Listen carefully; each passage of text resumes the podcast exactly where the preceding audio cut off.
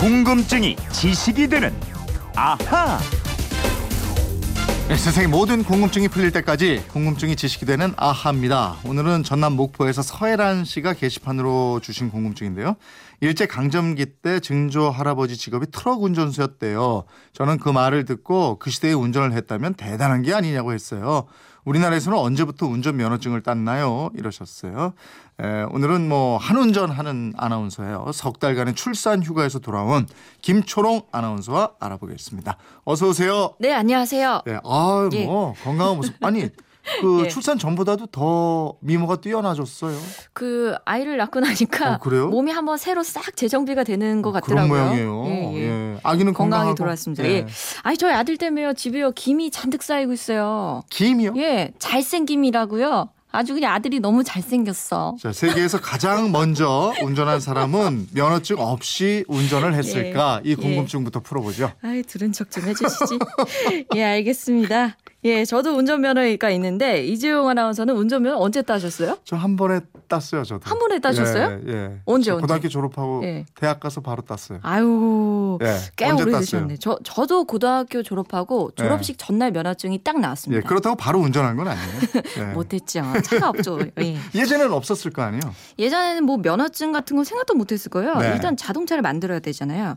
그 세계 최초로 자동차가 만들어진 게 독일의 칼 벤츠라는 사람이 1885년에 제작을 했고요. 네. 이듬해 특허를 받았는데 이름이 Patent Motorwagen. 음. 이거 우리말로 하면은 특허받은 자동차입니다. 아, 그러면 벤츠가 운전도 처음 했을 텐데 예. 면허증을 따는 제도 이것도 독일에서 시작이 됐나요? 그건 아니었어요.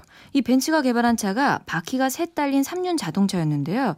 당시 사람들이 아예 말도 없고 시끄러운 마차 라면서 막 놀려댔고요. 음. 냄새랑 소음에 대해서도 좋지 않게 생각을 했다고 합니다. 그래서 칼 벤츠가 나 중에 말썽이 될 소지를 좀 없애기 위해서 정부에다가 자유통행권이란 걸 신청해서 승인을 받습니다. 네. 근데 이거는 뭐 자유롭게 통행하는 권리를 받은 거고 음. 엄밀히 말하면 운전면허증은 아니었고요. 네. 첫 번째 운전면허증 프랑스에서 발급됐습니다. 아, 이게 독일이 아니고 프랑스예요. 그렇습니다. 음. 이 Patent Motorwagen이라는 차가 1888년 프랑스에서 먼저 판매되기 시작했습니다. 네. 에밀 로저라는 프랑스인이 설계도를 받아서 제작하고 판매를 했고요. 음. 자동차 모터쇼가 처음 열린 것도 프랑스였어요. 네. 이러면서 최초의 운전면허 시험도 프랑스 파리에서 시작됩니다. 이때가 1893년 3월이었습니다. 음.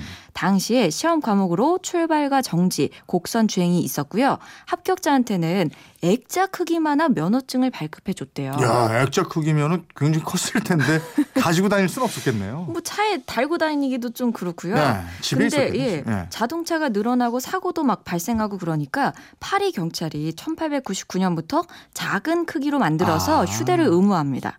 그 운전면허증이 그렇게 시작됐군요. 처음에 큰 네. 거였다가 이제 작아졌고. 그럼 예. 우리나라에서는 우리나라에서는 공식 운전면허 시험이 시행된 게 1915년이에요. 당시 국내 자동차 보급 대수가 약 80대 정도였고 아. 그 중에 50대가 서울에 있었는데 아, 귀했네. 이 자동차가 점차 늘어나면서 도로교통법하고 비슷한 규칙도 생겼고요. 어. 이 운전면허 시험도 도입이 됩니다. 그러면 저 운전면허 학원도 있었다는 건가요? 운전을 예. 저할 줄 알아야 이거 시험을 볼거 아, 아니겠어요? 있었어요. 어. 근데 이 학원이 생기기 전에 택시 회사, 회사가 먼저 생깁니다. 네. 이 1913년에 서울에서 부자였던 이봉래 씨가 있어요. 네. 이 이봉래 씨랑 일본 사람들하고 합작한 회사였는데 아. 운전기사가 우리나라 사람이었고 일본인들이 운전을 다 했대요. 네. 그래서 이봉래 사장이 회사 안에 자동차 운전학원을 만들고 음. 학생들을 모집합니다. 음. 근데 기대와는 다르게 응시자가 단 한 명도 안 한대요. 이게 1913년이면 이게 뭔가 했겠죠. 그렇죠. 자동차도 뭐 전국에 80대라니까 예, 예. 자동차에 대한 인식이 별로 없었던 시절이니까요. 그래서 이 사장님이 묘안을 또 냅니다. 네. 학원을 다니면 월급을 주고 성적이 좋으면 보너스까지 주겠다. 아. 이런 조건을 내걸었으면 돈을 내고 다니는 게 아니고 월급을 받으면서 네. 다니요 배우러. 근데 겨우 10명이 모였대요. 예. 그래서 이들이 운전을 배웠는데 예. 이 중에서 이봉래 사장님의 아드님 예. 이용문 씨가 있었고요. 이분이 끝까지 이수를 해서 한국인 최초의 운전면허 취득 1호로 기록이 됐습니다. 그래요. 그나마 그 10명도 다 이수한 건 아니었던 모양이네. 그런가 봐요. 그럼 그건 공식적으로 이제 면허 시험을 본 건 아닌 건가요? 어, 아니 이때는 공식 면허 시험이 시행되기 전이었고요. 네. 실제로 차를 몰았던 첫 운전자 1915년에 윤건 씨라고 있었습니다. 네. 이 사람은 원래 마차를 몰던 마차부였는데 이탈리아 공사관에서 근무하면서 운전을 배우고 영친왕 이강공이 미국산 차를 들여오면서 1915년부터 그 차를 운전하기 시작했습니다. 음. 또 최초의 여성 운전 면허증 취득자도 있어요. 네. 1919년 방년 23세 최인선 씨라고 어, 합니다. 그래요? 예. 이 질문하신 할아버지처럼 그 당시만 해도 운전면허 갖는다는 게 이게 보통 일은 아니었을 거예요. 그렇죠. 이 또 당시 운전면허 시험 응시 자격이 소학교 이상 학력에 만 21세 이상이어야 했고요. 아, 운전수 양성소, 운전면허 학원을 졸업해야 학과와 실기 시험을 칠 수가 있었습니다. 예. 또 당시 실기 시험이 운전하는 법 말고도요. 뭐 타이어도 갈 줄 알아야 되고 주유나 뭐 기초 정비까지 평가를 했습니다. 아.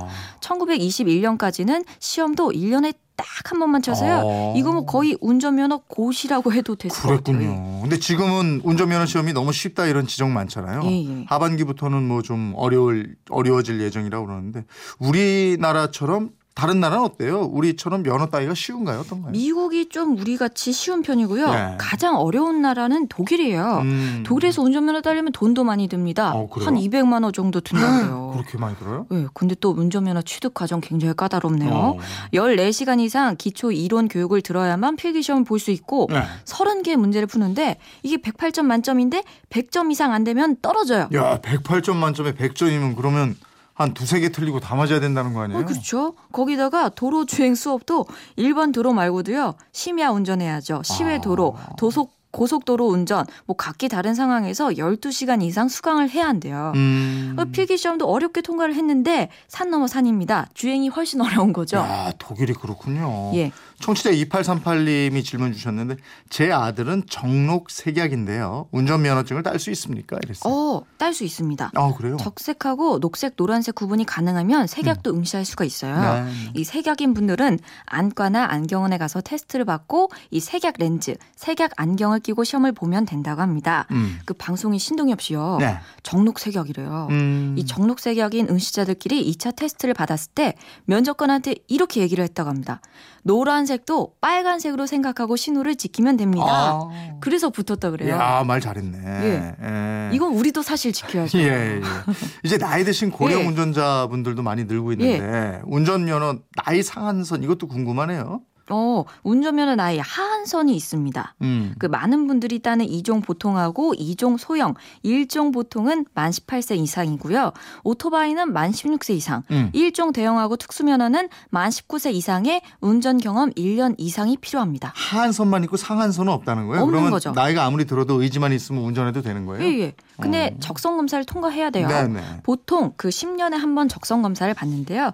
2종 면허 소지자가 70세가 넘으면 음. 5년마다 적성 검사를 받고 또 1종 면허 소지자는 65세 이상이 되면 5년에 한 번 적성 검사를 받아야 합니다. 그렇군요. 예. 서일한 씨 그리고 2838님 궁금증 풀리셨죠? 저희가 선물 보내드리고요. 생활하다 궁금한 게 생기면 또 문자 보내주시기 바랍니다.